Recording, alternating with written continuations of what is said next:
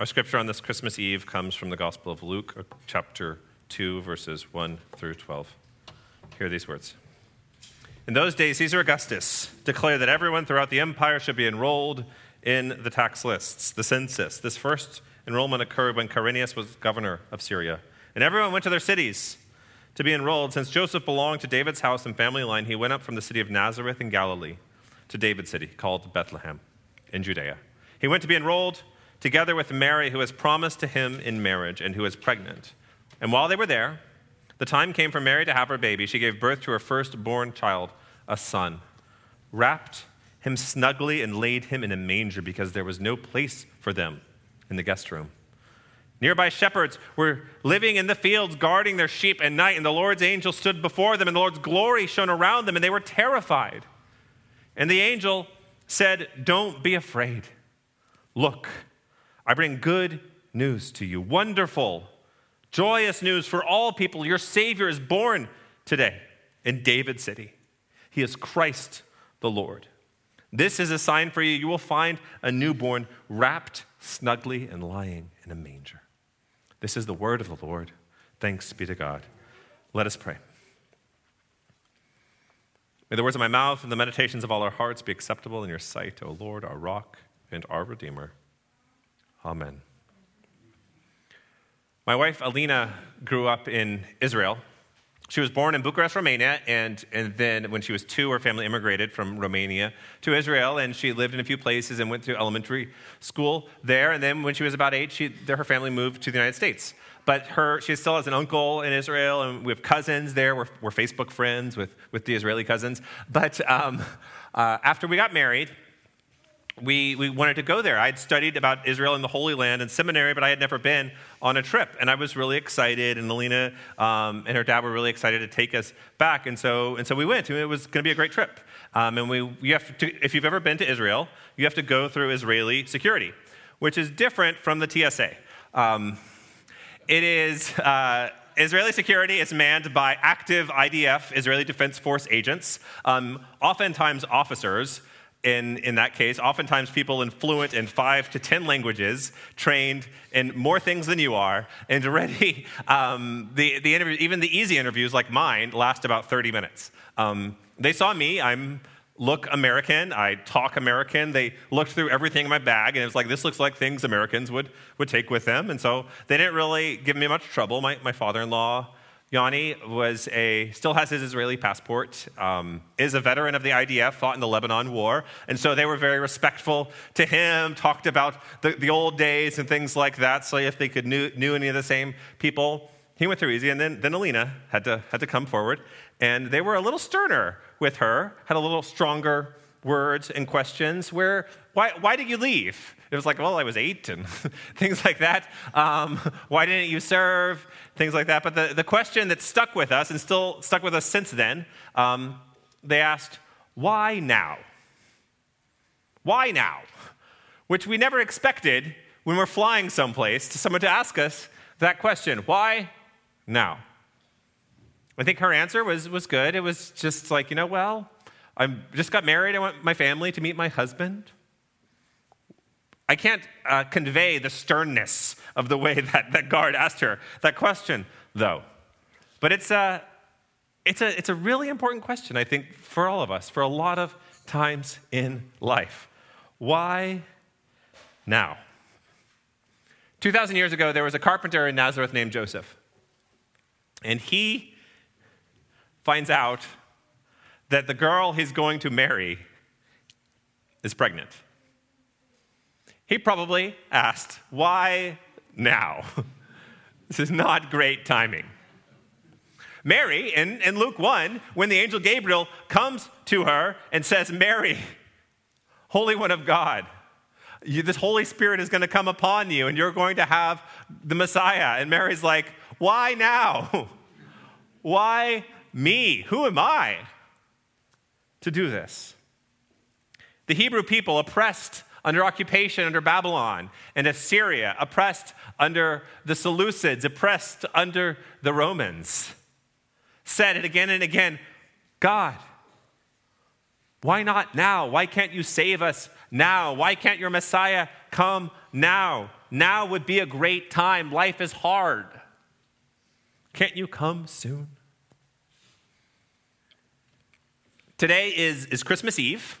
We're all aware of that, December 24th. We know it when it's going to happen. We know what day Christmas Eve is going to be next year. It's also going to be 20, December 24th. Christmas is easy to find on the calendar. We could know, I can tell you what day Christmas will be in 2075. It will be on December 25th. Easter is a little trickier um, to figure out when the next Easter is going to be. In, um, in the Western churches, it has to do with the first Sunday after the first full moon after the spring equinox, which, which could be a lot of different days. Uh, there was actually the, the word in Latin that's the basis of computer comes from people trying to figure out when Easter is going to be. Um, it's that complicated a thing. But we know when Christmas is going to be. I know that next year my kids are not going to be in school at Christmas. when, when Mary and Joseph started going south from Nazareth to Bethlehem, they didn't think a holiday would result from their trip. They didn't think that, oh, you know, in 2,000 years, LTISD is not going to have school at this time. That was not the expectation that they had. That being said, they could not find space when they arrived in Bethlehem, and they probably asked, why now? Why are all these people here? Why won't anyone give us space? Why now? Why can't we be in a more comfortable place? It'd be nicer to be back home to have this baby. Why now? It was inconvenient. It wasn't the easiest thing to do. A lot of times, love can be inconvenient. It can't be, it's not the easiest thing to do. Sacrifice is always inconvenient. Sacrificing something is always a giving up. It's not a sacrifice if you don't care about it. If you're giving away a couch that you were going to throw away, that's not a gift. Um, it's, it's, not a, it's not a donation. Um, if you're giving away the couch that you love dearly, the chair that you cherish, that's a sacrifice. that's something else. If you are giving something up, it is inconvenient. Jesus says later in the Gospels, it's not so much to ask. It's not one, what good is it if you love someone who can love you back? Anybody can do that. It's different to love those who can't love you back. It is inconvenient. It is often inconvenient to love. To love someone means that you are including them in your life. To love someone means that you no longer are the center of your world. You have to take other people into consideration. And whether that's whether that's a parent, whether that's a child, whether that's a spouse, whether that's a friend, to love someone is to no longer be the center of the world. And that can be inconvenient because they may get in your schedule. They may not do the exact thing you want to do all the time. Parenting can be inconvenient. Kids are not robots. Um, it's good they're not robots, but sometimes it would, might be convenient if they just did, did the things. That's, but that is not how life is. St. Augustine said, Lord, make me chaste, but not yet. Why now? Is another way to put what he said. Why now? Can it be next week? God. I mean, next week is the New Year's, right? That's a good time to start things. 2022, a whole new year, a whole new me. Can't I just coast until then? There's a lot of things going on. God, why? Now, the holidays are busy. There's a lot of things to think of. Why? Now. The shepherds were in their, their fields keeping watch of their flock at night. They were night shepherds. It's a hard job.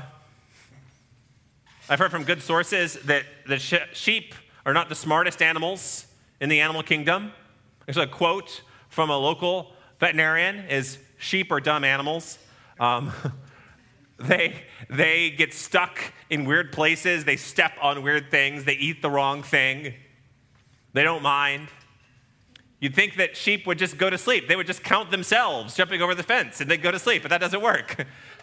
That's why they have to be the night shepherds. It's the night shift of the shepherds. Like, can't you just go to sleep so I can go to sleep? It's like, no, they have to go buying over in the field. I can imagine those shepherds like, why now? Why did I have to be on the shift now? Joe's, Joe's got a great party going on. I wish I was at Joe's house. Why now, God? Why now? Imagine they might have thought, like, gosh, well, it'd be great if those wolves just came and just got this whole flock and I would get a new job. I could go home and go to sleep. I hate being a night shepherd. Ugh, why now? Those shepherds look up they look up in the night sky and they see the Lord's messengers. They see the angels. Angels, the word angel comes from the Greek word for messenger, angelos. And so that's, that's the word in its, in its literal sense, but we have different visions of, of angels. Now, angels in, in English and angels in popular culture are awesome, often like beautiful, um, cherubic. They have wings, they're, they're pretty, they're looking down. Oh, look at the angel. This is not the description of the angels in the Bible said in, in Ezekiel 1, uh, the prophet talks about angels in this way each had the form of a human being, though they had four faces, four of them, and four wings, and they had feet, but the soles of their feet were cow hooves, and they were bronze. This is not a pretty picture. It's a gruesome thing. It's hard to handle an angel. Most often, when they speak in the Bible, the first words they say are, Don't be afraid. Don't freak out is another way to translate that. Which, if one of your kids called you and said, Now, mom, don't freak out, you're probably like in, a, in freaking out inside, like, what is going to happen?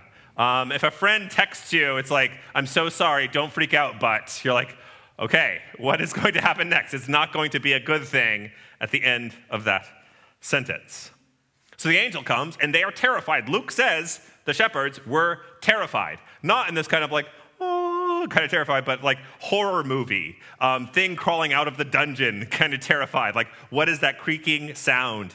Terrified. They were scared of what was going to happen. And they were probably thinking to themselves, why now? They probably thought it was the end of it. It's like, okay, it's over. It's all over. The angels come. He's going to tell me I'm dead. All right. Why now? And the angel says, as they, again, as they say, don't be afraid. It's like, ah, don't be, now don't be afraid, shepherds. I'm bringing you good news. It's like, really? Good news? But you're an angel. I thought you were going to condemn me. Now I bring you good, wondrous news. God's Son has been born. The Messiah, the anointed one of Christ, of God, the anointed one of God. That's what Christ means, is anointed one of God, has been born in the city of David, right down the hill. They may have thought, why this day? Why now? Why on this shift? It's like I'm wearing my night shepherd tunic. It's not the best clothes. But the angels were talking to them.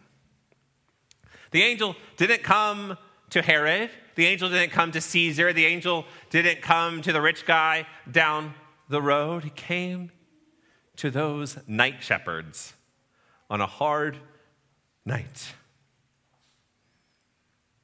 I think for most of us, our human response to difficulty is why now? We may be praying that to God. We may be mumbling it under our breath. If we, if we see the lights come on and one of those police officers in Lakeway is pulling us over because we're going 31 in a 30, we think to ourselves, why now? it's a good question. But this Christmas, my brothers and sisters, I want you all to consider the amazing possibility that now is the time for something new. You may have a lot of Christmas traditions in your family. You may have special dishes that you've prepared today that you're ready to eat tomorrow. You may have special movies you watch as a family. You may have special gifts and songs that you share. You may have been to a lot of Christmas Eve services in your life, but now is the time for something new. Now is the time for God's plan to be fulfilled. That's the point of Christmas. That's why we celebrate God with us. God coming down to be with us. It's the time when God humbled God's self to be with us in human form. The God who created everything took on flesh, limited God's self. And not just any flesh. God did not come down in the, in the body of Hercules, but the body of a baby, born as a baby. Now, babies are soft and cute. They're kind of sticky when they're first born. But one of the things about babies is they have a very um, bullying communication style.